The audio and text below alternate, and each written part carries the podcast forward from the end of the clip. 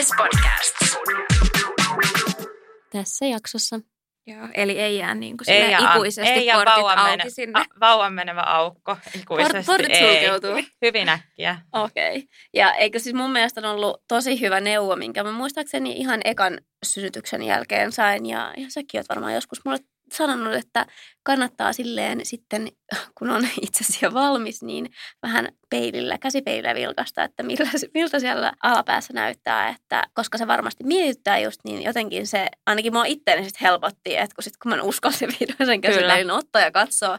Ja sitten mä totesinkin, että okei, tämähän on ihan niinku suht ok Mä sanon näköinen. tuolla Että, tosiaan, kun synnyttäneiden osastolla, niin tota, melkeinpä kaikille, että et kattokaa miltä niin kuin itse peilin kanssa, miltä se näyttää, koska omat mielikuvat on usein jotain aivan muuta kuin mitä se todellisuus on.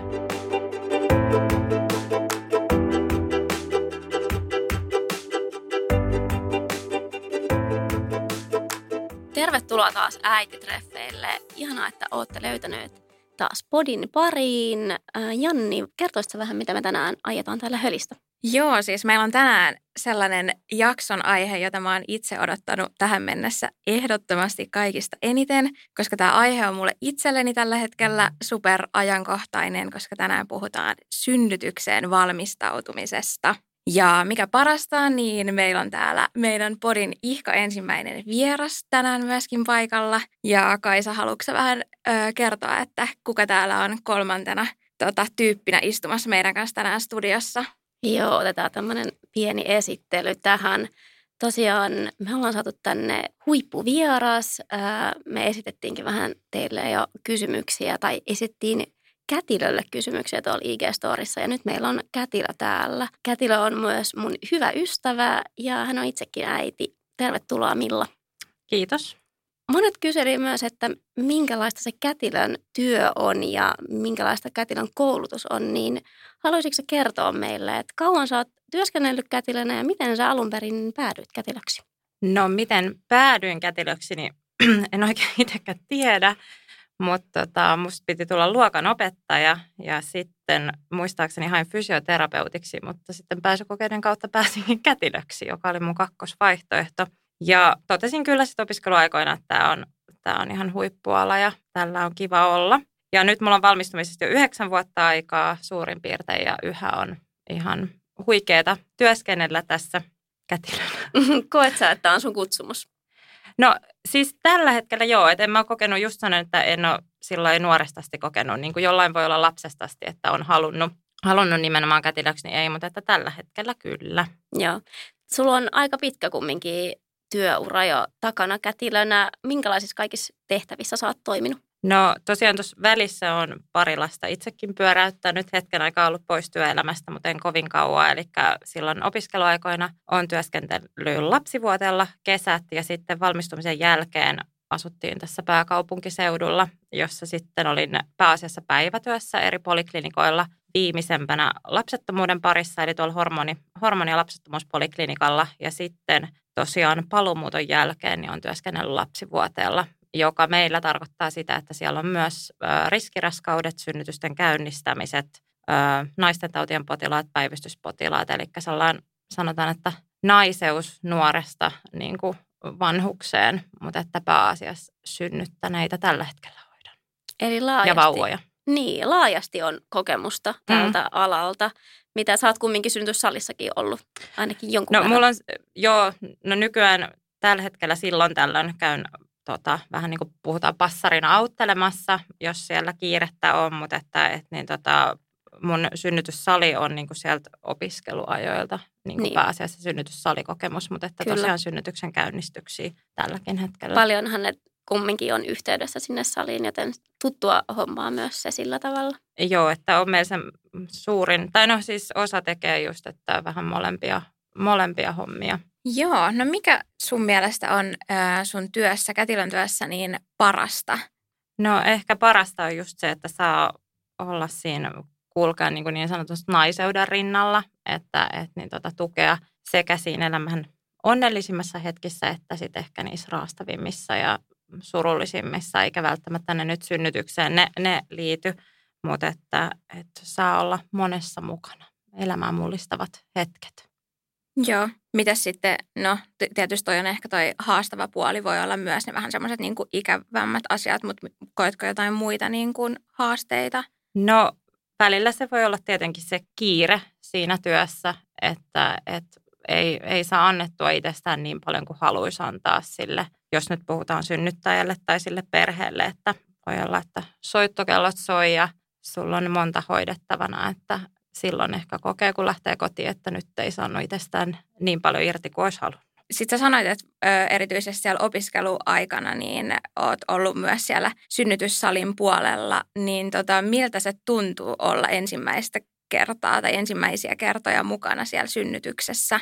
Nyt mä just tätä varten muistelin sitä ihan ihka ensimmäistä synnytystä, joka on jäänyt itse asiassa ihan älyttömän hyvin mieleen, sit kun miettii kaikkia muita. Että kyllä ne nyt hetken aikaa saattaa päässä pyöriä, mutta kyllä ne sitten vähitellen unohtuu. Että, mutta se ensimmäinen on kyllä jäänyt erittäin hyvin mieleen ja niin tota, kyllä siinä ensimmäisessä muistan, että tippa tuli linssiin ja on tullut sen jälkeenkin, mutta että, että niin tota, oli se aika häkellyttävä ja ihmeellinen hetki. Ihan varmasti ja siinä kohtaahan sulle ei omia lapsia vielä ollut, niin, niin ehkä tuntui sillä kumminkin vielä erilaiselta. On se, joo, joo. Ja eihän monella saattaa siis meidänkin ammatissa, ei kaikilla lapsi, lapsia ole, mutta että kyllähän se tietynlaista kokemus lisää siihen niin sanotusti tuo. Niin, ehkä eri tavalla osaa mm. sitten ajatella sitä. Kyllä. Mutta tota, mm, jos mennään nyt vähän myös näihin meidän kuulijoiden kyselyihin ja muihin, että meillä aika selvästi moni oli kiinnostunut siitä, että minkälaista valmistautumista kätilö arvostaa synnyttää, synnyttämään tulijalta, niin mitä, mitä sä ajattelet siitä? Miten olisi hyvä valmistautua? Mitä olisi hyvä selvittää tai tehdä ennen kuin tulee sairaalaan? No kyllähän sitä kannattaa ottaa sen verran, että kannattaa vähän käydä, siis tietenkin voi tulla nyt niin kuin valmistautumatta, mutta että harva, kyllähän sulla on se melkeinpä se yhdeksän kuukautta aikaa valmistautua siihen, mitä suurin piirtein edessä on. Että ehkä käydä vähän, että mikä se synnytyksen kulku on noin normaalisti. Tietenkin, että mihin sä oot tulossa, ottaa selvää se synnytyssairaala, minkä sä oot valinnut, miten sinne tullaan. Ja niin tota, ehkä vähän jäsentää niitä omia toiveita, omia ajatuksia sen synnytyksen suhteen. Että miettii, miettii jonkun verran etukäteen, että mitkä ne omat, omat fiilikset on. Eli sä oot ehkä sitä mieltä, että ei ihan kannata tulla sille go with the flow asenteella vai, vai luulet sä, että sekin on niin kuin ihan ok? Totta kai voi tulla sillä, sanotaan takki auki sinne vähän niin kuin fiiliksen mukaan, että ei tietenkään liian tarkkoja suunnitelmia myöskään kannata tehdä, että elämä voi monissa tilanteissa yllättää. Niin, kun musta jotenkin tuntuu, että mä menin kyllä aika silleen, ainakin ekaan se silleen go with the flow, ja että katsotaan mitä tulee. Jotenkin mua ehkä helpotti se, että mä en tiennyt liikaa. Niin, niin tota, mutta että se on, se on myös ihan ok tulla vähän silleen rennommin. Ottaa. Kyllä. Ja sitten tämäkin miettii, niin olen mennyt kyllä hyvin takki auki. Vähän niin kuin laittanut omat ajatukset tai sellaiset niin. tietämykset taka-alalle ja mennä sinne. Mutta että kannattaa jonkun verran kuitenkin vähän miettiä, mihin sitä on tulossa. Joo. Entä sitten, jos mietitään ihan sitä niin kuin synnytystilannetta, niin pitääkö synnyttäjän ikään kuin osata jotain tai harjoitella jotain? Että esimerkiksi varmasti moni miettii just, että pitääkö osata vaikka ponnistaa jotenkin tietyllä tavalla tai voiko tällaista niin kuin harjoitella mitenkään etukäteen sitä itse synnyttämistä. No jos ensisynnyttäjistä puhutaan, niin harva tavallaan tietää, mitä, tai niin kuin, että sä voi fyysisesti tietää, mitä, mitä se on se tilanne – mutta että, että niin tota, mikä on, mitä voi harjoitella, niin hengitystä, hengitysharjoituksia tehdä ihan vaikka päivittäin, vaikka jos synnyttämään tulossakaan, mutta että harjoitella sellaista tietynlaista rentoutumista, rauhoittumista ja hengityksen kautta, kautta siihen niin kuin tilanteeseen. Mutta että jos nyt miettii, kun kysyt ponnistamista, niin eipä, no eipä sitä nyt mitenkään etukäteen hirveästi voi sitä harjoitella. Että kyllä siinä sitten neuvotaan kanssa, että apu, apu ja neuvot on siinä lähellä kätilöiltä ja tarvittaisiin lääkäreiltä, että mihin suuntaan sitä ponnistaa ja miten ponnistaa ja koska ponnistaa. Joo, toi siis toi ponnistamisen suunta, minkä säkin just mainitsit, niin on nimenomaan ehkä sellainen, kun on just kuunnellut esimerkiksi jotain muiden synnytyskertomuksia, ja on ollut silleen, että kätilö sanoo, että ponnista sinne päin tonne päin, niin sitten se just tuntuu niin kuin tässä vaiheessa silleen, että miten mä voin niin kuin jotenkin ponnistaa johonkin eri suuntaan tai näin, mutta ehkä ne on just sellaisia asioita, että sit siinä tilanteessa se sit on niin kuin jotenkin, että mitä se tarkoittaa. Joo, siis mulla tulee kyllä nyt niin flashbackit omista synnytyksistä, että, että just ensimmäisessä kyllä miettiä, että mitä hittoa se pyytää mua johonkin suuntaan, että ei, ei niin mitään käsitystä. Mutta sitten niin että sit kyllä se niin oppi siinä, että se on kyllä mun mielestä ehkä jotenkin tosi lohduttavaa ja sille kannattaa ehkä tsemppaa niitä, jotka on synnyttämään menossa, että kummasti ne asiat kumminkin sit loppupeleissä osaa, vaikka just tuntuu alussa silleen, että ei niin mitään toivoa tietää, että minne suuntaa ponnistetaan tai ylipäätänsä miten ne ponnistetaan. Et itsekin ehkä vähän tätä stressasin, että osaanko toimia sitten niinku oikealla tavalla tai osaanko ponnistaa. Ja kyllähän se usein se kroppakin vähän kertoo, että kun se synnytys menee eteenpäin, niin tulee myös se tarve ponnistaa, mutta että kyllä siellä sitten neuvotaan ja kerrotaan. Joo, että no. jos sitä, sitä pelkää etukäteen, että ei oikein tiedä, että miten käyttäytyy siinä tilanteessa, niin se on ihan normaalia ajatella niin ennen kuin sitten siinä tilanteessa on.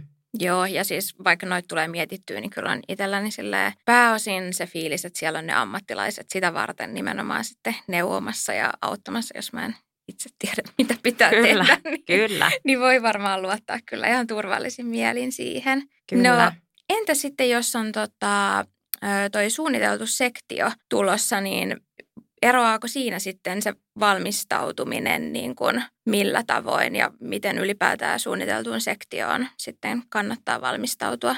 No se tietty suunniteltu sektio on aina lääkärin kanssa tehty päätös sen synnyttäjän tai synnyttäjä ja lääkäri yhdessä tehnyt sen päätöksen, että, että on se sitten se indikaatio, mikä vaan, että siihen suunniteltuun sektioon on menty, niin sen sä nimenomaan tiedät etukäteen suunnitellusti. Puhutaan semmoista elektiivisestä sektiosta. Ja niin tota, No tietenkin ehkä se enemmän esivalmistelut, saat tietenkin sairaalalta ne ohjeet, että mitkä ne on koskien just sitä sairaalaa, että mihin tulla, mitä tehdä, mutta että enemmän se on varmaan se kanssa se henkinen puoli, valmistautuminen siihen sen mahdollisen vaikka tukihenkilön ja puolison kanssa. Ja niin tota, enemmän siinä voi olla myös se synnytyksen jälkeinen aika, jota, joka mietityttää, että usein siinä on sitten kuitenkin se sektiohaava, se toipuminen, Tota, ja itsessään monta, tai siis monia tietenkin pelottaa se leikkauskin, mutta enemmän siinä varmaan myös se henkinen valmistautuminen hyvin isossa osassa. Kyllä. No tota, mitä sitten vielä toi tukihenkilön rooli, niin toi, että miten just tukihenkilön kannattaa valmistautua ja miten näin niin kuin ammattilaisen näkökulmasta, niin miten sit voi olla niin kuin parhaana apuna. Totta kai se vaihtelee vähän, niin kuin, että millaista ylipäätään varmaan synnyttäjäkin toivoo sitten siellä itse H-hetkellä, mutta, mutta miten sä itse näkisit, että miten siellä just niin kuin parhaalla mahdollisella tavalla voi olla apuna ja valmistautua siihen synnytykseen? No kannattaa tietenkin etukäteen vähän puhua, että mitkä ne omat toiveet siinä, kun valmistautuu siihen, että jos on jotain tiettyjä juttuja, niin kertoo niistä myös sille puolisolle tai tukihenkilölle, että, että niin tota, on se sitten joku vaikka kosketus, hierominen, tämmöiset jotkut, että muistan nyt, että ne mun eväät on siellä ja siellä, että, että tämmöiset käytännön asiat. Sitten niin tota, tietenkin siinä itse H-hetkellä niin voi ollakin, että kokee, että joku ei tunnukaan hyvältä, mitä on ajatellut etukäteen, että tuntuu vaikka, että hieroo jotain alaselkää tai tämmöistä. Siinäkin voi hyvin kätilöltä kysyä tiettyjä vinkkejä, vaikka kivun lievitykseen, että tukihenkilö auttaa siinä. Tai ja nykyään, nykypäivän tietenkin, että, että on paljon aktiivisempi se puoliso- ja tukihenkilönkin rooli, jos miettii vuosia takaperin ainakin, mitä tarinoita on kuullut, niin tota, nykyään saa hyvin aktiivisesti olla siinä mukana. Joo. Ja hieno juttu, että onkin. Tietenkään kaikki ei siihen, että ei voi sit ajatella myöskään, että sieltä vaatii liikaa, että, että onhan se jännittävä hetki myös sille tukihenkilölle tulla siihen mukaan ja voi välillä miestä jännittää enemmän kuin, tai puolisoa niin kuin itse synnyttäjää. Jep, ja mä oon just kuullut, että monella on ehkä vähän sellainen, että, että että jotenkin toivoisi enemmän vähän sellaista niin kuin, ö, vinkkiä siihen, että mitä kannattaisi. Että ehkä monilla on se pelko just, että jos sit siellä niin kuin ikään kuin vaan tiellä tai että ei mm. yhtään tiedä, että, että mitä voisi tehdä. Ja mä oon kanssa just kuullut noita tarinoita jostain niin kuin menneestä ajasta, kun isät on jossain verhon takana niin. siellä odotellut ja kuunnellut, mitä siellä oikein tapahtuu. Niin, että on kyllä tosi kiva, että, että isätkin on niin kuin siinä tänä päivänä niin kuin enemmän mukana tai kuka siellä tukihenkilönä nyt sitten ikinä onkaan, niin varmasti synnyttäjällekin luo sellaista turvaa, että siellä on se joku tuttu. Ja usein tyyppi. ne onkin hyvin siis innoissaan siitä, että on ne pieniä asioita, että soita vaikka tota kelloa tai, tai tee sitä, tee tätä tai niin tota, hyvin innoissaan siellä. Niin ja helposti just, että se on jotain tuommoista konkreettista, mitä Kyllä. sä voit sanoa, että tee. Kyllä. Itse huomasi kyllä selkeästi, niin kuin, että oli toisen lapsen kohdalla valmiimpi myös kertomaan sille tukihenkilölle, mitä itse toivoo. Että totta kai, kun se on sulle itsellekin aivan uusi tilanne, niin et sä ehkä osaa kertoa sille toiselle, että hei, tämä jeesaisi mua tosi paljon. kyllä. Tässä, että huomasin kyllä, että selkeästi sit siinä kohtaa osasi miehelle kertoa, että hei, hiero vaikka tosta tai että tää, autat, autan mua niin kuin tämän tenslaitteen kanssa tai jotain muuta. Että mullakin mies painoi näistä tenslaitetta, kun mä sanoin tai nostin käden ylös. Että, että se oli jotenkin tosi konkreettinen ja tavallaan asia, minkä mä pystyin sille sanoa, että teen näin. Ja, ja jälkeenpäin, kun me juteltiin, niin hänkin koki, että nyt hänen oli helpompi olla siinä apuna, kun hänestä tuntuu, että hän tekee jotain. Kyllä, niin ei koe, että on tiellä siinä, Kyllä. siinä hetkessä. Ja sitten tietenkin se, että ei vaadi myöskään liikaa. Että et voi, niin kuin sanoin, että voi olla monesti, että jännittää sit, sit toista osapuolta joka, jopa enemmän se ehkä se oma rooli just, että synnyttäjällä se niin sanottu rooli on kuitenkin se aktiivisesti siinä synnyttää, mutta että sitten toinen voi vähän olla just kysymysmerkkinä etukäteen, varsinkin jos ensimmäiset kysyy, että mikä se oma rooli on siellä synnytyssalissa tai, tai käynnistelyn yhteydessä tai osastolla tai missä vaan. Niin. Koet sä, että tukihenkilön olisi kumminkin sitten ehkä olla semmoinen aktiivinen siinä, että kysyy ehkä sitten kätilöltä vaikka, että hei, voiko mä tehdä jotain, että onko semmoinen aktiivisuus ehkä suotavaa sitten, jos on vähän semmoinen olo, että on tiellä, niin, niin mitä? Ne voi hyvin kysyä just, että, että mitä, mitä, tässä, mitä mä voisin tehdä. Joo. Me voitaisiin seuraavaksi ehkä puhua sitten vähän sairaalakassin sisällöstä. Musta tuntuu, että tämä on ollut semmoinen aihe, joka on paljon myös somessa viime aikoin esillä. Tuntuu, että on enemmän sääntö kuin poikkeus, että esitellään sitten se oma sairaalakassin sisältö. Ja, ja ihan mielenkiinnolla on näitä seurannut. Musta tuntuu, että on aika, aika monenlaisiakin asioita, mitä jengi sinne ottaa mukaan. Ja itse yritin vähän miettiä sitä omaa sairaalakassia, että mitä siellä oli ja, ja milloin sen sitten pakkas. Mutta tota, mitä sä Milla mietit, että mikä sun mielestä niin kuin näin kätilön näkökulmasta, niin mitä sinne kannattaa ottaa mukaan? No, tämä on ehkä meissä hauskaus, just kun tätä on paljon ollut, siis nimenomaan somessa näitä esitellään sairaalakassitaan kuin lomalle, lomalle lähdössä näiden, mutta että siis mitä oikeasti tarvii mukaan, niin et juuri siis jos miettii, että sä oot synnyttämään tulossa, niin ää, mitä siis nykypäivänä, niin No neuvolakortti, sekin on tietyissä paikoissa siirtymässä sähköiseksi, mutta että vielä se kulkee mukana että, että siinä on kuitenkin ne, että jos nyt olisi joku tietokatkos tai sä joutuisikin hakeutumaan toiseen sairaalaan, missä ei ole sun tietoja, niin se on hyvä olla mukana. Sitten kaikki muut onkin omat lääkkeet tietenkin, että jos sulla on joku perussairaus, sulla on lääkkeet käytössä, niin ne kannattaa olla mukana. hygieniatuotteet, on sitten hammasharja, mutta nämäkin hätävarassa löytyy kyllä sairaalasta, mutta että semmoiset, mitä itse harja, hiusharja, sitten jotkut släbärit, jotkut tämmöiset sisäsandaalit, mitkä, mutta nekin hätävarassa löytyy. Ja sitten vauva- ja äidin kotiutumisvaatteet. Ja no puhelinlaturi. Ja sitten semmoiset, mitkä itse kokeet on nyt tärkeitä ottaa niin kuin sinne sairaalaan mukaan. Mutta siis todellisuudessa, niin kuin sanoin, niin ei sulla tarvi olla juuri mitään. Onko sitten jotain, mitä, tota, mitä ei missään nimessä ehkä kannata ottaa mukaan?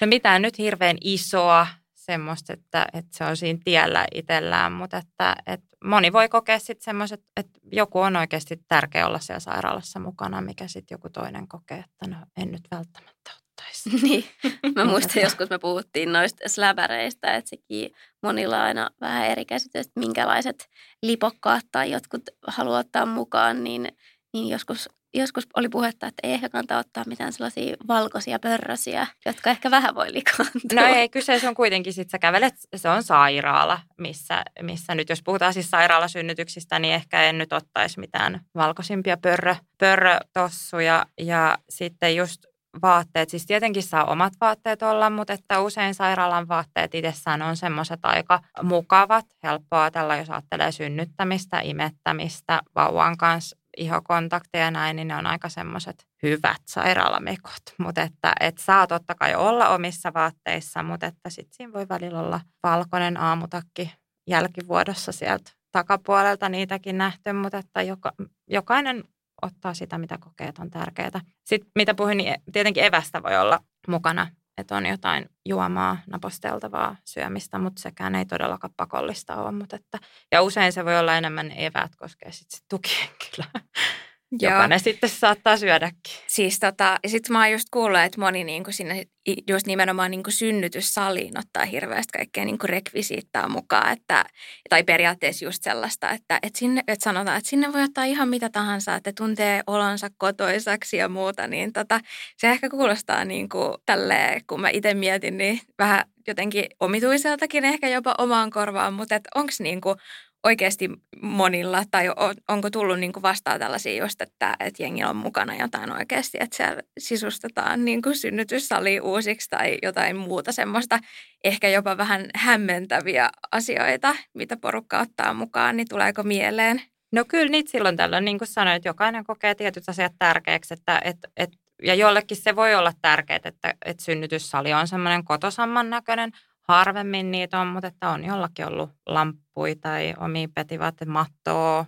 Ja välillä tullaan siis viiden matkalaukun kanssa ja mulle jää sitten epäselväksi sen sairaalassa ajan aikana, että mitä niissä laukuissa Joo, mä veikkaan, että se on varmaan aika yleistä, että otetaan hirveästä kamaa mukaan, mutta sitten loppujen lopuksi, niin kuinka paljon niistä sitten oikeasti tulee käyttöön. Niin... Ja sitten se on aika sulostakin, kun tullaan jo siinä vaiheessa, että kun tullaan sinne synnytyssaliin, niin on jo se turvakaukalo välillä mukana tai niin. näin, että sen kyllä kerkeä hakea. Et jollei nyt auto lähde siitä, että, että jäätte sitten, mutta että välillä on tultu rattaidenkin kanssa sinne niin. paikan päälle jo valmiiksi. Joo. Tota, sitten kun me kyseltiin tosiaan tuolla meidän äititreffit Instagramin puolella noita, että millaisia kysymyksiä just noilla meidän, tai teillä meidän kuulijoilla tulee mieleen, että mitä haluaisi kysyä just kätilöltä, niin toi synnytyspelko oli yksi aika semmoinen niin iso aihe, mikä siellä nousi.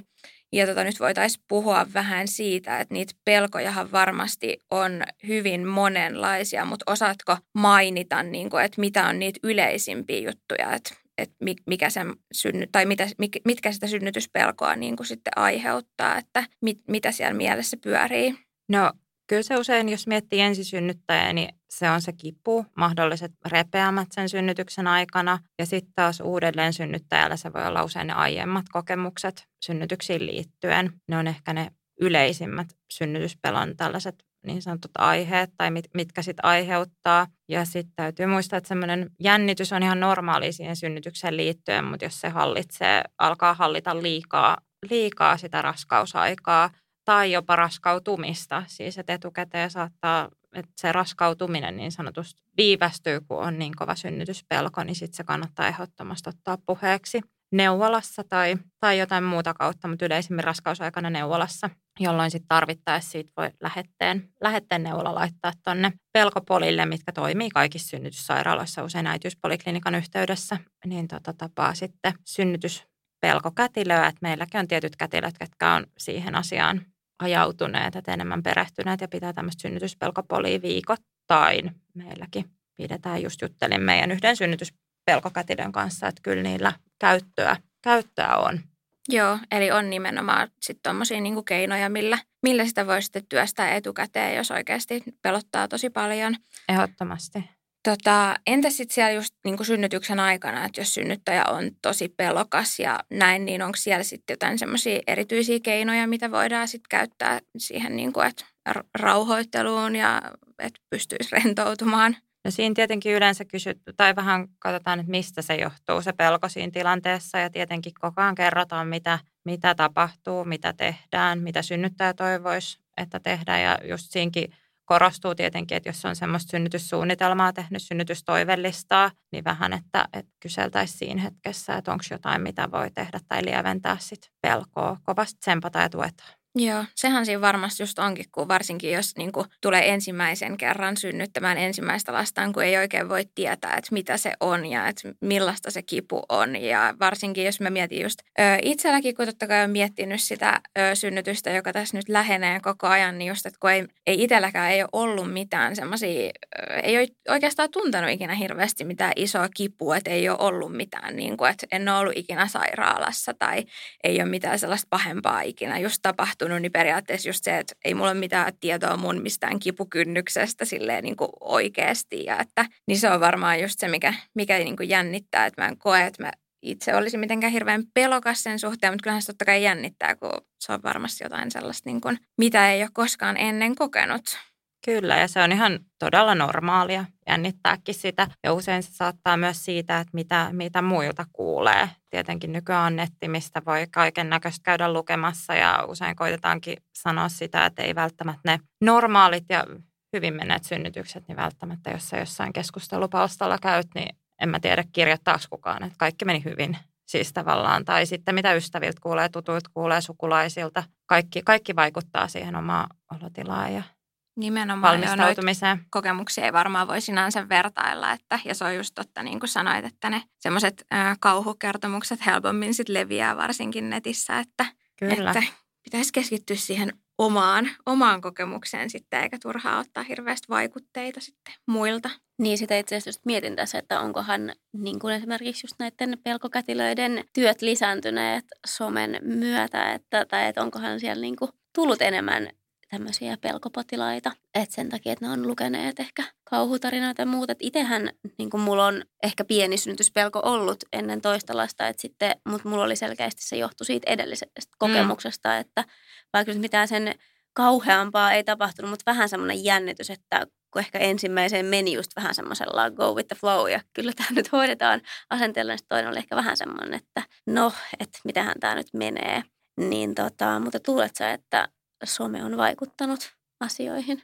No voi osaltaan olla, että sit tietoa on hyvin paljon ja sitä on kaiken näköistä tietoa ja kokemusta, että se on niin kuin siinä sun saman tien, kun sä avaat puhelimen tai näin, että jos sä lähetettiin tietoa, niin kaikki on siinä saatavilla niin hyvässä kuin pahassa. Mutta että just, just kysyin sitä tämmöiseltä meillä, kuka pitää, pitää sitä, että onko, tuntuuko tällä hetkellä, että onko se lisääntynyt, mutta sanoin, että tietenkin käyttö, polelle on käyttöä ja niitä niin kuin että, että ei ole voinut päiviä poistaa sieltä täältä, mutta en mä osaa sanoa, että onko se some sinänsä lisännyt. Niin, Tietystihän voi auttaa ihan se, että neuvolassa, neuvolassa keskustellaan, tai sitten jos tosiaan jos tuonne pelkopolille riippuu monta kertaa, siellä käy tarviksi lääkäriin nähdä tai näin. Että. Mutta onko se kumminkin yleensä niin, että nämä niin kun auttaa tämä, tämä tota, että otetaan asia hyvissä ajoin käsittelyyn ja sit, sitä pääsee purkamaan, koska mun oma kokemus oli se, että, että mulla niin kun nimenomaan vähän hävisi se synnytyspelko mm. sit siinä matkan varrella, että onko ne kumminkin hyvin harvassa ne, jotka sitten on vielä siellä synnytyksen kynnykselläkin tai itse synnytystilanteessa, niin yhtä pelokkaita kuin No varsinkin, alussa. jos sä olet siis tavallaan uskaltanut ottaa sen puheeksi ja, ja saanut siihen apua, niin sillä on aika pitkäkantoinenkin vaikutus sillä, että sit synnytyspelkoa käsitellään. Että ihan jo, jos miettii sitä äidin ja vauvan vuorovaikutusta lapsivuoden aikaa, synnytyksen jälkeistä aikaa, saatikka synnytystä, niin on, on iso merkitys se, että sitä on saatu, saatu käsiteltyä. Ja tosiaan kaikki kaikki siinä, mikä, jos semmoisella tarvii pelkopolilla käydä, niin kaikki kirjataan ylös ja tehdään tavalla, että, että meilläkin on tiedossa sitten, että, että on synnytyspelkopotilas. Kohdataanko hänet jollain jotenkin eri tavalla sitten? No tietenkin tietyt asiat voidaan ottaa enemmän huomioon siinä, että tiedetään, että, että hänellä on, on synnytyspelko jo ennestään, niin tota, vielä ehkä tarkemmin sitten Ja pyritään siinä niin. H-hetkellä niin. lievittämään myös sitä. Ja sitten mitkä on hänen toiveet ollut sit vaikka siinä, mitä on keskusteltu raskausaikana, niin totta kai otetaan huomioon ja pyritään ottaa huomioon. Me saatiin teiltä tosi paljon kysymyksiä taas jälleen kerran. Kiitos siitä. Ja osa niistä vähän tuossa sivuttiinkin jo eri aiheissa, mutta mä ajattelin, että me otetaan vielä tähän loppupuolelle yksittäisiä kysymyksiä, joihin Milla toivottavasti meille vastailee – Ensimmäinen kysymys kuuluu näin. Minkälainen synnyttäjä on potilaana hyvä kautta helppo tai sitten vastaavasti haastava?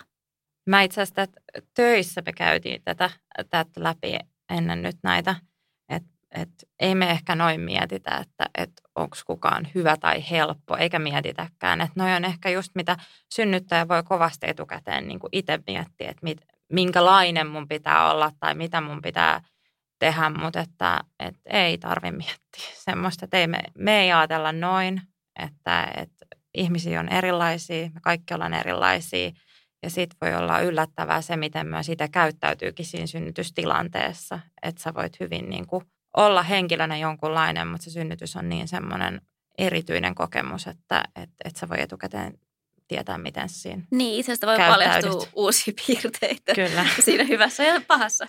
Kyllä. naurattaa siksi, koska itsehän käyttäydyn miten käyttäydyin sitten Ja voin sanoa itsekin, että nimimerkillä Terkku ja Jorvin synnärin hävettää näin kolme vuotta jälkeenkin päin. Sinne vein jouluksit. Lökiä, piparia, joulutorttuja ja kaksi anteeksi pyytäkorttia. ei, Okei. ei tarvi jälkikäteen häpeillä. Okei, mä just mietin, että mitähän mun pitäisi viedä, että mulla on kyllä tästä jo hetki aikaa, vuosi on ylisynnytykset mennyt, enkä mä oon vielä vienyt minkäännäköisiä Ei me anteeksi pyyntöjä sinne, mutta ei vaan tota, ihan hyvin, mutta kyllä sitten jälkeenpäin silleen miettiä, että ei ehkä normaalitilanteessa just ehkä nä, näin olisi tehnyt. En ole siis tehnyt mitään ihan kauheuksia siellä, että tämä nyt kuulostaa ehkä siltä, mutta just silleen ehkä oman perusluonteen vastaisesti. Että miten Joo, usein niinku, se näin on. Ja se on, menisi. ihan, se on ihan normaali. Siinä menee kuitenkin aika sellaiseen primitiiviseen tilaan, jos miettii, että et, et sä et voi etukäteen tietää, että Niin, et, mitä, mitä tuleman pitää. mitä tuleman pitää. Kyllä. No tämän, me päästään nyt vähän tähän aiheeseen. Että tota, seuraava kysymys kuuluu, että mikä on rajuinta, mitä äidit on tehnyt? Jotkuthan sitten vauhkoontuu ja villintyy ihan totaalisesti mahdolliset. Niin onko jotain, mikä on rajuinta, mitä hän on siellä synnärissä tehnyt? No tätäkin me itse asiassa porukalla mietittiin tai kyselin tuossa ennen, ennen tänne tuloa, niin ei ole oikein semmoista rajuinta, että ehkä kaikki on, mikä niin kuin synnyttäjälle on raju, niin ei ole meille, meille rajua. Että, että no, mitä mä nyt joku välillä on puristanut kättä aika kovaa raapinut, potkassu, mutta ne, ne nimenomaan vähän niin kuin tapahtui, kukaan ei ole tahalleen niin tehnyt. Ja niin tota, just meidän yksi synnytyslääkärikin sanoi sitä, että oli synnärin läpikävellyt ähm, nähtävästi kollegansa kanssa, joka ei ole siis meidän puolella töissä. Ja sitten se oli ollut, että, että, että on apua, että mikä huuto, että, että miten te pystytte olla, aa en mä edes kuullut mitään. Että Se on jollain niinku- tavalla vähän turtunut. Ne vähän niin kuin normalisoitu ja sitten kun se on niin kuin normaalia, että Niin. et en mä osaa sanoa. Tietyt asiat voisit olla meille, meille rajuja, mutta ne ei liity mitenkään siihen, mitä synnyttäjä, miten synnyttäjä on ollut tai mitä hän olisi voinut tehdä tai mitä, että ne on jotain sitten ihan muuta. Eli semmoinen niin kuin vähän villikäyttäytyminen synnärin siellä salin sisällä, niin se on ihan niin kuin normaalia ja niin kuin tavallaan On. tavallista lähtee, siellä. Niin, semmoista alkukantasta ja kyllä. Ja sitähän se on. Mm. Mitä tota, joku pohtii sitä, että onko ihan oikeasti ok, jos haluaa vaihtaa kätilöä kesken synnytyksen, niin onko se ok ja tapahtuuko sitä? Harvoin tapahtuu, mutta että on niitä tilanteita. Siitäkin just juteltiin, että on ollut välillä, että ponnistusvaiheen aikanakin sitten on kätilö vaihtunut, mutta sanoit hyvin harvinaista. Et, et, ja sekin voi olla semmoinen, mitä synnyttää etukäteen jännittää, että minkälainen tyyppi sieltä tulee vastaan, vastaan ovelta, koska tota, se on kuitenkin niin henkilökohtainen asia se synnytyskin, niin totta kai sitä etukäteen jännittää, että, että minkälaisen ihmisen kanssa mä nyt tätä jaan, että, että kuka ammattilainen sieltä tulee vastaan, mutta että kyllä nyt pääasiassa menee kaikki ihan, että välillä voi olla, että kemiat ei, ei kohtaa, mutta välttämättä ei silti halua, että kätilöä vaihdetaan tai Niin. näin, mutta että totta kai jos sellainen tilanne tulee esiin, niin pyritään sitten vaihtamaan. Niin, jos on mahdollisuus, mm. Niin totta kai varmasti sitten kunnioitetaan sitä. Kyllä. Mutta tästä itse asiassa päästäänkin vielä meidän viimeiseen kysymykseen tässä aiheessa. Ää, itse olen synnyttänyt sairaaloissa, mutta kotisynnytyksestä kysyttiin, että onko Suomessa niitä ja mitä siis pitäisi huomioida, jos sellaisen haluaisi? Öö, no mä siis itse en, en ole kotisynnytyksiä mitenkään hoitanut, enkä ollut niissä mukana, tosiaan sairaaloissa työskennellyt julkisella puolella, että piti katsoa ihan, että noin 50 niitä Suomessa on vuosittain. Ja jos puhutaan suunnitelluista kotisynnytyksistä. Ja jos nyt semmoista suunnittelee, niin yleensä puhutaan, että perusterveydelleen synnyttäjä. Ja näähän on sitten, että otat hyvissä yhtey- ajoin itse yhteyttä sitten mahdolliseen kotikätilöihin. En osaa itse sanoa, että paljon niitä Suomessa tällä hetkellä toimii. Onko se edes ihan oma missä. ammattikunta? Öö, Ja siis toimiiko se niin kuin sekä sairaaloissa että kotona vai onko se niin kuin... Nyt en osaa itse sanoa, että, Joo. että niin tota, meillä päin ei taida tällä hetkellä ei ole yhtään, missä itse on töissäni Joo. olla. Että, ja sittenhän maksullisia, tai tavallaan niin kuin maksullinen kotikätilö. Et en osaa tarkemmin ehkä uskon, että sitten kun ottaa yhteyttä, että jos joku semmoista suunnittelee, niin ottaa myös hyvin, hyvissä ajoin sitten yhteyttä. Niin, että tästä täytyy olla itse aktiivinen sillä ja Kyllä, sen suhteen, joo. että, että totta kai jos sellainen on toiveena, niin sitten kannattaa järjestelyt hoitaa ajoissa. Joo, mutta Suomessa vielä ainakin hyvin tavallaan harvinaista. Joo, sitten voitaisiin ottaa muutamia kysymyksiä, mitkä vielä liittyy ihan selkeästi sit sinne ihan niin kuin synnytystilanteeseen ja vähän siihen, että esimerkiksi toi ensi, ensimmäinen kysymys on varmasti sellainen, mitä moni miettii, että milloin sitä oikeasti tietää, että koska pitää sit sinne sairaalaan lähteä? No, tämä on hyvin yleinen. Totta kai tämä mietityttää, että itse asiassa on kyseessä ensisynnyttäjä tai uudelleen synnyttäjä, niin kovasti mietityttää. Ja niin tota, kyllä se usein on niin, että se kroppa kertoo, vaikka etukäteen ei niin kuin tiedäkään, että miltä se tuntuu tai miltä pitäisi tuntua tai tarkoittaako tämä, että nyt kun alkoi, niin ponnistanko mä jo kohta vai miten tässä käy. Mutta että aina voi synnytyssaliin soittaa ja kannattaakin soittaa etukäteen ja kysyä vähän vinkkiä, että jos se ei nyt itse ihan varma, että pitäisikö mun nyt lähteä vai ei. Mutta hyvin pitkällä se koti on melkeinpä se paras paikka Joo. olla, että jos kaikki on, on siis normaalisti ja näin, että, että pystyy siellä kotona olla, niin tota, se ei ole kuitenkaan se sairaala, että siellä pystyy käydä sit, on se sitten suihkussa tai enemmän niitä lääkkeettömiä menetelmiä siellä kotona käyttää. Nimenomaan. Se on niin kuin monesti olla. just sanotaan, että, että, että sitten kun et enää pysty olla kotona, mutta se jotenkin just varsinkin sille ensisynnyttäjälle, niin voi mm. just kuulostaa vähän siltä, että no missä se raja niin, sitten kyllä. menee. Että, ja varsinkin just itsekin, kun ö, mä siellä Porvoossa asun ja siellähän ö, synnäriä ei ole, että ne on oikeastaan niin kuin, ö, on sitten ollut tunnin ajomatkan päässä niin kuin noi kaikki sitten ö, vaihtoehdot, mitä on, niin toi on myös sellainen, että vaikka on normaalisti ihan niin kuin ensisynnyttäjille, niin se ö, ei, ei, ei ole niin kuin yleistä, että olisi hirveän niin kuin nopealla mm. temmolla asiat etenisi, mutta eihän sitäkään koskaan tiedä. Että... Ei tiedä ja kovasti tietenkin on keskusteluissa ollut tämä, että kun tiettyjä pienempiä synnytys, synnytyssairaaloita on laitettu kiinni tai synnytyssalit ei sitten enää toimi, että tietyillä on matka pidentynyt, mutta että, et, ja tietenkin se etukäteen mietittää just, että, että mitäs kun sitä lähtee sen tunnin ajamaan, mutta että pääasiassa kyllä ne sitten perille pääsee niin, ja vielä yleensä ajoin. Kyllä, kyllä. kyllä.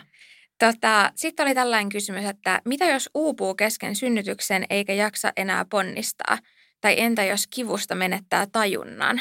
No siinäkin on, tästä puhuttiin kanssa, että, että kivusta menettänyt tajunnan niin ei tule kyllä mieleen, että olisi semmoista ollut. Mutta että, että sitten siinä on myös kovasti se henkinen tsemppaus ja jaksaminen, että kyllä sä tähän pystyt. Joo. Monella se tulee jossain kohtaa se, että tämä ei täältä synny ikinä tai että mennäänkö tästä yhtään eteenpäin, mutta kyllä se sieltä tulee, että semmoinen tsemppaus on isossa roolissa. Kyllä. Itsensä tsemppaus sekä sitten meiltä puolen sen synnyttäjän tsemppaus, jossa myös se puoliso voi olla sitten välillä vieressä karjumassa. Mitäs just esimerkiksi niin kuin, kun käytetään sitä imukuppia niin kuin synnytyksessä, niin onko se niin kuin kans sellainen, millä ehkä periaatteessa voi, niin kuin, mulla on itselläni sellainen käsitys, että, että se olisi ehkä sellainen, että jos ihan voimat loppuu, niin onko se semmoinen niin kuin apukeino vai?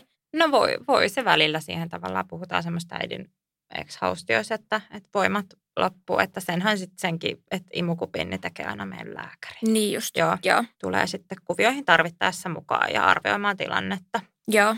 Mutta joo, toi mm. on kyllä varmasti myös sellainen, niin kuin mitä moni miettii, että miten ne omat, omat voimat, niin kuin, ja sitten kun just kuuluu, että varsinkin ensisynnyttäjille, niin se ponnistusvaihe voi olla tosi pitkäkin. Niin, kyllä. Että kyllä se on varmaan sellainen, varmaan verrattavissa johonkin esimerkiksi just johonkin tosi rankkaa urheilusuoritukseen. Että... On se semmoinen fyysinen rutistus, että kun se kestää, Kyllä, että, varmaan niin kuin... kroppa on niin kuin hapoilla sen jälkeen. Kyllä. Että itsehän vertasin sitä ekaa synnytystä, että ihan kun olisin juossut maratonin kahdesti, että mulla oli tosi pitkä ponnistusvaihe, lähe, lähenteli jo kahta tuntia siinä, niin, niin tota, ei, ei kyllä hirveästi muistikuvia siitä lopusta, että tuossa kysyttiin, tuota, että mitä jos kivusta menettää tajunnan, niin en menettänyt tajuntaa niin siinä kohtaa, mutta että oli kyllä silleen niin kuin rajamailla se muisti tavallaan, että ei, niinku, ei silleen hirveästi tajunnut ehkä siitä, eikä jälkikäteen varsinkaan muistanut. Kyllä. Että vaikka siinä sitten niinku pysyi tajuissaan loppuun asti, niin tota, ei kyllä jälkeenpäin ole hirveästi muistikuvia, koska se oli niin sitten sumussa se Hatarat loppu. muistikuvat, niin. Joo, mutta onneksi, onneksi toisesta on kristallinkirkkaat. Ne on, Korjaavana oli, kokemuksena kyllä, sitten. Ei nimenomaan, tämä oli korjaava kokemus ja, ja se oli kyllä se oli tosi kiva, että sitten muisti, kun lapsi syntyy, niin niin, niin. Esikoiselle ei ole nyt tarinaa kerrottavana siitä, mutta onneksi on joku semmoinen paperilappu, jonhan sieltä aina mukaan saa, niin voi lukea, että mitä siinä oikeasti tapahtuu. Ja mies muistaa, niin, niin se riittää. Niin, se on hyvä, että on ne toiset silmät tai korvat siinä mukana. Sitten noi ö, repeytymät on myös semmoinen, mistä aika paljon niin kuin, kuulee mm. puhuttavan ja ne on semmoiset, mitä niin kuin, moni miettii tosi paljon, niin oli tällainen kysymys, että voiko mahdollista repeytymistä synnytyksen aikana jotenkin itse ennaltaehkäistä? No näitähän on Suomessa itse asiassa tutkittu viime aikoina aika hyvinkin. Ja niin tota, ää, eipä siinä nyt semmoista, mitä sä voisit, että tietenkin siinä synnytyksessä itsessään, niin tota voi niitä synnytysasentoja kätilön kanssa miettiä, että mikä, mikä olisi se paras synnytysasento ja just se, että tavallaan ää, ponnistamiseen ei mennä liian ajoissa ennen kuin on se aktiivinen ponnistusvaihe päällä. Että, et, ja sitten eipä nyt mistään, kun puhutaan tämmöistä välilihan öljy, öljyämisestä, ei siinä mitään haittaakaan ole. Että, et, niin tota, mutta että jos miettii prosentuaalisesti tällaisia oikein graaveja repeämiä, niin hyvin harvassahan ne on Suomessa. Et Suomessa pääasiassa kätilökin tukee aina sitä välilihaa siinä Joo. ponnistuksen aikana. Tota mä oon just miettinyt, kun puhutaan niinku noista repeytymistä ja sitten kun tosiaan on sit se, että et, et nimenomaan leikataan se niinku episiottomia mm. niinku, tai tehdään se, niin, tota, niin että kuinka paljon periaatteessa, onko ne jotenkin niinku, tai millä tavalla ne niin kuin liittyy ikään kuin toisiinsa, että, että pyritäänkö sillä episiotomialla niin kuin ehkäisemään sitä repeytymistä niin kuin sillä, että se sitten niin kuin leikataan niin kuin ennen kuin se repeytymä kerkee niin kuin tapahtua vai, vai miten? Ja pääasiassa luo, jos miettii luonnollisia repemiä, niin jos ei nyt ihan niitä graaveempia, niin parantuu aika hyvin, mutta että välillä siellä annetaan lisää tilaa sille vauvallekin tulla. Joo. Ja jos mietitään näitä episiotomiat, niin onhan nekin vuosien saatossa vähentynyt todella paljon, että ei ole enää automaattisesti, että niin leikataanpa tästä nyt eppari, vaan että, että niin tota, aina tilanteen mukaan katsotaan, että onko, sille, onko tarvetta. Että niin tota, ja sitten kyllähän nyt jonkun verran aina puhutaan vähän, että voi tulla vähän semmoista nirhaumaa tai, tai tämmöistä siinä alapäähän muutaman tikin tarvii tai useamman, mutta että, että niin tota, pääasiassa ne paranee kyllä hyvin. Joo.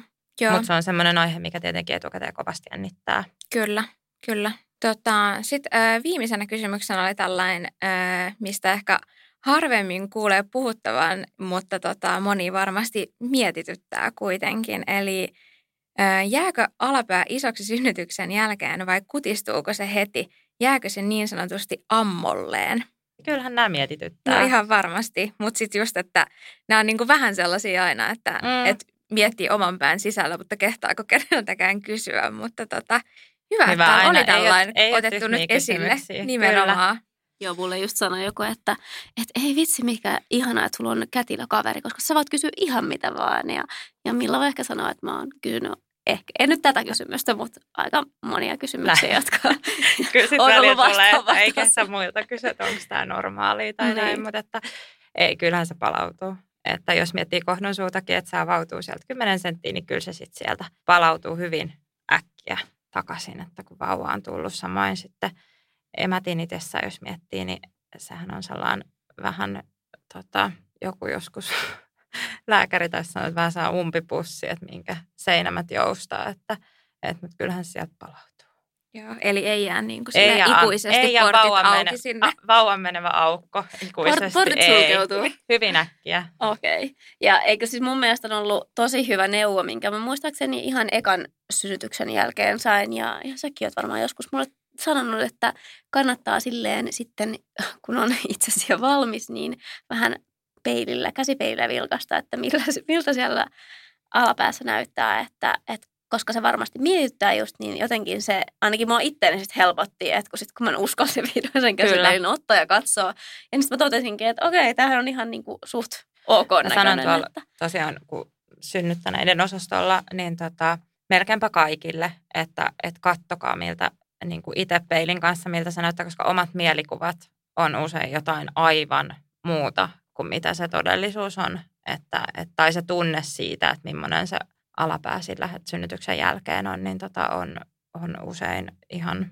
ihan muuta kuin sitten katsoa, että okei, että hei, että Kyllä, että mullakin tää... molemmissa eppari just leikattu ja se tunne sen jälkeen on aika, aika semmoinen niin kuin, äh, räjähtänyt, jos Kyllä, voi joo. kuvailla tälleen, niin, niin sitten tota, viimeksikin mulle just, että kurkkaappa sinne itse, että miltä näyttää, niin se oli, onneksi oli positiivinen yllätys mm. siinä kohtaa, että ei, Kyllä. ei tota, niin kuin, että tuli paljon helpottuneempi olo, kun se ehkä se tunne oli pahempi kuin sit se itse, itse näkymä siellä. Kyllä. Että ei ollut niin paha. Nimenomaan ja sitten saattaa välillä totta kai, että se on sellaista verkästä alueesta, että turvotus saattaa olla, mutta se turvotus siitä laskee. Ja, mutta tosiaan on enemmän tai onkin melkein aina posi- positiivinen yllätys, kun sen kurkkaat. itse ja senkin puolesta sä tiedät, miltä se on sillä hetkellä näyttänyt. Jos jotakin tulisi asian suhteen myöhemmin, niin sä vähän tiedät sanoa, että hei, että tämmöinen ja tämmöinen.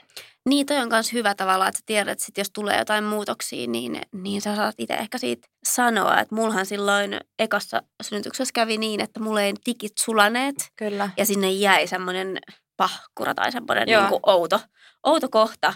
Ja, ja siitä mä menin sitten vasta vähän ennen jälkitarkastusta niin näytille. Ja, ja sitten vaikka mä nyt olin tietoinen siitä, mutta jotenkin mä en oikeasti osannut sit ehkä yhdistää tavallaan, että mikä homman nimi, niin, niin sanottiin vaan siellä, että olisit vähän aikaisemmin tullut, niin olisi ehkä kivutkin helpottanut, mm. että, että just senkin takia kannattaa ehkä perehtyä siihen, että tota osaa sitten tilanteen tullen, niin vähän sanoa, että nyt tämä on vähän muuttunut tämmöiseksi ja tällaiseksi, että onko ok. Kyllä, ihan kaiken suhteen. Sama joku miettii sektiohaava tai näin, niin kyllä mä aina sanon, että kattokaa itse nyt, kun mä otan tämän haavalapun pois, että minkä näköinen tämä on, tai kun kotiin lähtiessä on, niin tämä on nyt ollut tämä ja tämän näköinen, että moni saattaa vaikka sektiohaavasta kännykällä ottaa kuvan tai näin, että jos se ei ole siinä just semmoista koko vartalopeiliä. Nyt mulla on mielessä vaan se, että kuinka moni ottaa sitä alapäästä Sitä en tiedä. Siinä kuvaa. siinä ole Itse en ottanut. alapäästä kännykällä ottanut, mutta kyllä niitä välillä tietyllä poliklinikalla mä muistan, että joku näyttää kännykällä tällä ja tällä muutos on ollut, että ei onko tämä ihan... Enkä ole lähettänyt sulle myöskään kuvaa.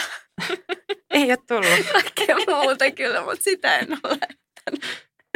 Kyllä. Ai voi voi. Mutta tota, vakavoidutaan hetki. Tota, tässä oli kysymykset. Oli paljon hyviä kysymyksiä. Me saatiin myös muita kysymyksiä, jotka oli ehkä enemmän sitten vielä nimenomaan lääkärille, synnytyslääkärille mm. tarkoitettu. Että palataan niihin mahdollisesti Jannin synnytyksen jälkeen sitten, että, että on, on sitä enemmän Jannillakin sitten kokemusta aiheesta ja toivottavasti saadaan sitten niihin ehkä lääkäriltä vastauksia. Mutta tota, mä ajateltiin, että tuossa kohtaa sekä hyvä myös Jannin kysyä jotain. Jannin synnytys lähestyy, niin Jannilla on ehkä jotain mielessä. Joo, No niin. kyllä nämä asiat on ollut aika pinnalla tässä viime aikoina. Että tosiaan nyt tässä nauhoitushetkellä niin semmoinen viitisen viikkoa on siihen laskettuun aikaan, niin kyllä se tota, H-hetki alkaa siellä nimenomaan pyöriä mielessä. Niin tota, ö, mua kiinnostaisi tuohon synnytyksen käynnistämiseen liittyen ja ehkä nimenomaan siinä, niin kuin, että jos, jos menee niin yliajalle, niin, tota, niin millaisin perustein näitä ö, niin kuin punnitaan, että lähdetäänkö käynnistelemään ja, ja milloin näitä, tätä aletaan niin kuin miettimään, että mikä on sitten se kohta, että milloin niin kuin aletaan miettiä, että et, et pitäisikö alkaa, alkaa käynnistellä. No tämäkin on hyvin, sanotaan, että vähän sairaalakohtaista ja tämäkin on tietenkin, että aina käynnistys, sen päätöksen tekee lääkäri, että meilläkin, mutta että, että tosiaan, ja sitten jos miettii, että, että normaali raskaushan kestää sinne, voi olla 42 viikolle asti, ja jos on ihan perusterve synnyttäjä, niin usein sitten siinä noin plus miinus 41 viikolla aletaan miettiä, että mi- mikä se tilanne on ja tarviiko jotain tehdä. Tai Joo. vähän tietenkin katsotaan yleensä synnyttäjän vointia, vauvan kokoa, lapsiveden määrää. Ne on ehkä semmoisia yleisimpiä indikaatioita, jos ei nyt puhuta mistään äidin perussairauksista, mitä Joo. saattaa olla, tai raskausdiabeettista tai diabeettista muuten tai näin, mutta että hyvin yksilökohtaisesti Joo. mietitään sitten tilannetta. mikä siinä niin kuin on ehkä yleensä niin kuin se, että onko esimerkiksi just se vauvan koko semmoinen, niin kuin, että, että alkaa näyttää, että että että olisi niin kuin sen takia hyvä alkaa käynnistellä, niin onko se miten yleistä? No saattaa olla just sellainen vauvan painoarvio, Joo. mitä on tehty ja sitten usein tietenkin katsotaan sit viikkoihin nähden, että, Joo, et niin tota, ja sitten sen suhteen, että mietitty sen synnyttäjän kanssa ja sit tarvittaessa käynnistellään. joo. Tota, ja sitten toinen kysymys, niin no itse asiassa liittyy just tuohon vauvan kokoon, että et, et tapahtuuko sitten niin kun synnytyksen aikana, tai voiko tapahtua tällaisia niin yllätyksiä, että siinä vaiheessa niin huomataan, että et vauva ei niin kokonsa puolesta vaikka mahdukaan sit syntymään niin alateitse. Totta kai siinä voi olla semmoista epäsuhtaa ja tietenkin kaikki painoarviotkin on painoarvioita, mutta että vaikka nykypäivänä tietenkin nuo ultrat on hyvin tarkkoja, mutta että välillä heittoa tapahtuu. Että, että sitten tarvittaessa siinä synnytyksen aikana totta kai sit tilannetta arvioidaan koko ajan. Tarvittaessa pyydetään lääkäriin, Niin just. lääkäriin siihen ja Ja totta kai varmaan tehdään just se, niin kuin, tilannearvioa. joo, ja se Joo. synnyttäjän niin kuin tietysti kroppakin siinä, Kyllä. niin kuin, että, että millainen sitten kenelläkin on niin kuin lantion rakenne ja muu, niin eikö ne ole myös sellaisia, niin kuin, Ehdottomasti. mitkä Joo, vaikuttaa? kyllä. Että ulospäin on vaikea sinänsä kestään sanoa, että, että on, on hyvä Niin. kroppa synnyttää Kyllä. tai välillä voi olla hyvinkin pieniä, hyvin synnyttää. Et ei, ei voi niinku yleistää, mutta että tilannearvio tehdään koko ajan siinä synnytyksen aikanakin. Öm, meillä on täällä podcastissa ollut tämmöinen tapa lopettaa jakso aina viikon äitihetkeen, mutta että me ajateltiin tällä kertaa, että sen sijaan, että me itse kerrottaisiin Jannin kanssa viikon äitihetkeä, niin me voitaisiin kysyä Milla sulta sellainen, niin löytyisikö sulta joku äitihetki viime viikolta tai tältä viikolta? Sulla tosiaan löytyy kotonta kaksi lasta, niin onko mitään hyvää juttua, minkä sä meille kertoa? No, meidän Kuopus on tosiaan kolmevuotias jo ja nyt meillä on ollut sillä kotona valokuvakehyksiä, missä on ollut kuvia, tietty joku meidän hääkuva ja esikoisen kuva ja Kuopuksen kehykset on ollut tyhjänä tässä kolme vuotta. Ainoat kuvat, mitä hänestä on, on päiväkodista otetut ne, mitkä kaikista tuleekin. Nyt vihdoin sain tota, aikaiseksi tilattua kuvia ja, ja niin tota, laitettua Kuopuksestakin kuvat seinälle ja kyllä on ollut iloinen lapsi. Sitten mikä oli reaktio siihen? että- Hän on ollut niin onnellinen, että olisi kannattanut tehdä tämä vaikka pari vuotta sitten säälittää toinen pieni. Niin, teillä on ne kehykset on kuitenkin Kehykset on löytynyt. ollut tyhjänä ja ne on ollut seinälläkin, niin se on ollut se surullisin, että, Nimenomaan, että se konkretisoi ehkä sitä, että siitä se yksi kuva puuttuu. että tämä on kyllä. Ja mä yritän aina hakea muilta tukea, että ootko tilannut kuvia, kun että nykyään tulee otettu paljon kuvia, mutta valitettavasti siis kehitetty, niin nyt mä rykäsin ja yli 900 kuvaa No, postissa no, no nyt, nyt on ainakin tota, on sitten, molemmista lapsista on, on Ja kuvia. ihanahan niistä on siis selailla. Joo, mun täytyy ottaa kans sitten niistä, niskasta kiinni tämän Kyllä. suhteen. No niin, nyt ollaan ihan loppusuoralla ja niin on Jannikin, joten musta tuntuu, että meidän Milla ehkä pitäisi sanoa Jannille jotain rohkaisevaa. Meillä on ollut aika rajuikin juttuja tässä jaksossa, niin musta on itsestään ainakin kiva lähteä synnyttämään silleen suht positiivisella mielellä. Niin onko sulla mitään tällaista sanaa tai, tai sanontaa tai muuta, mitä sä sanot henkilölle, joka on mahdollisesti tulossa just synnyttää tai menossa lähiaikoina? No, että on itselleen armollinen, että kaikki varmasti menee oikein hyvin ja on ylpeä itsestään ja, ja niin tota, eipä siinä muuta kuin, että hyvillä mielin. Lykkätil. Lykkätiin, kaikki, menee, kaikki menee hyvin. Joo, ei, mä, mä oon samaa mieltä, että just ehkä lykkätil, hyvin, hyvin se menee ja tota, semmoinen positiivinen asenne, mikä Jannilla nyt oikeasti onkin, varmaan kuulee kaikista jutuista myös täällä, että Janni on aika hyvällä asenteella menossa siihen loppua kohti myös, niin tota. Auto tankattu valmiiksi ja taksillakin tarvittaessa pääsee. Eikö toi ole hyvä? Autotaan, että taksillakin pääsee. Musta se, se on hyvä. Hyvä. Kyllä. Siihen, siihen hyvä päättää. Joo, ihan loistavaa. Siis mä mietin just vähän tämän jakson kohdalla, että voiko tää tulla nyt jotain sellaista, kun mulla ei tosiaan niin kuin, ei ole ainakaan toistaiseksi mitään niin kuin paniikkia ja pelkoa tullut, että voiko täällä nyt tulla jotain, mikä lietsoo musta sellaista, mutta, mutta ei, ei kyllä todellakaan. Ja mä oon ehkä vähän ö, sen tyylinen niin kuin kaikessa, että, tai kun monesti sanotaan vähän, että tieto lisää tuskaa, niin mulla se on ehkä yleensä just silleen toisinpäin, että mitä enemmän mä saan niin kuin sitä tietoa ja infoa kaikesta, niin se nimenomaan mm. niin kuin rauhoittaa. Ja just kun on miettinyt sitä omaa semmoista synnytystoivelistaakin, niin ehkä ensimmäinen, mikä tulee mieleen, että haluan, niin kuin, että, että mulle kerrotaan mahdollisimman paljon, että niin kuin, mitä nyt tapahtuu, mitä mun pitää tehdä ja Kyllä. niin kuin jotenkin, että, että, että saa niin kuin mahdollisimman paljon sitä, sitä tietoa, että, että ehkä eniten niin kuin, jos miettii, että mikä pelottaa, niin on just se, että jos on vähän sellainen epätietoinen fiilis, niin kuin, että, että mahdollisimman paljon vaan kaikkea infoa. Kyllä. Joo, ja mutta sitten hei, tota, tähän loppuun vielä, kun puhuttiin just tuosta sairaalakassin sisällöstä kanssa, jos se itsellänikin kohta on tässä ajankohtaisena, toi sairaalakassin pakkaaminen, niin olisi kiva kuulla teiltä meidän kuulijoilta, että jos teiltä löytyy aiheesta kokemusta, että mitkä on olleet teidän semmoiset ihan must-jutut, että mitä sinne sairaalaan kannattaa ottaa mukaan, niin tuolla meidän äititreffit Instagram-tilin puolella, jotka, jonka te olette aika hyvin jo löytäneetkin, niin, tota, niin sinne tosiaan voitaisiin kerätä vähän tällaisia vinkkejä, että ehkä mäkin saan sieltä jotain, jotain sitten idean poikasta, että mitä sinne kassiin sitten pakkailen. Ja ehkä mä jaan mun, mun vinkit myös sit siitä, että mitä, mitä pakkasin itse viime kerralla ja ehkä ekalla kerrallakin, jos sinne asti muistan, niin mitä oli mukana. Jep, niitä odotellessa, niin ehkä mäkin pikkuhiljaa tässä sitten saan otettu itteeni niskasta kiinni ja mä oon saanut jo vähän sellaisia vihjailuja, että se kassi kannattaisi pakata, että Kaisa oli mulle silleen, että niin, että haluatko sitten siinä jaksossa kertoa sen sun kassin sisällön, että mitä sä oot pakannut, niin mä olisin, että ei mulla nyt vielä mitään kassia ole, että pitäisikö se jo olla vai, niin tota, mutta ehkä se pitäisi tässä pikkuhiljaa miettiä, että, että olisi sitten tota, vaikka tulisikin nopea lähtö sitten, niin että on, on kassi valmiina sitten. Joo, tai itse asiassa me todettiin tuossa eilen, eilen tota, että parempi olisi ehkä sitten tehdä ainakin joku lista, että mitä, koska sitten jos tulee se äkkilähtö, niin mies ehkä osaisi mm. Siitä listalta. Niin, että jos, jos vaikka sellaisen rustaa tänään. No niin, aloitetaan vaikka sillä. No niin, Janni lähtee rustailemaan nyt sairaalakassin pakkaus tämmöistä listaa, niin me kiitetään vierasta. Kiitos Milla, kun olit täällä. Kiitos. Oli, oli tota superkiva saada sut vieraaksi ja ylipäätänsä eka vieras. Nimenomaan. Tämä on jo virstanpylväs itsessään ja kiitos, kiitos munkin puolesta. Niin kun, suuret kiitokset. Ja tämä oli mulle itselleni nimenomaan niin kun tärkeä juttu, koska jäi taas uutta tietoa sitten tulevaa varten. Kyllä. Hyvä. Hei, tota, ei muuta kuin ensi viikkoon. Palataan. Moi moi! Moikka!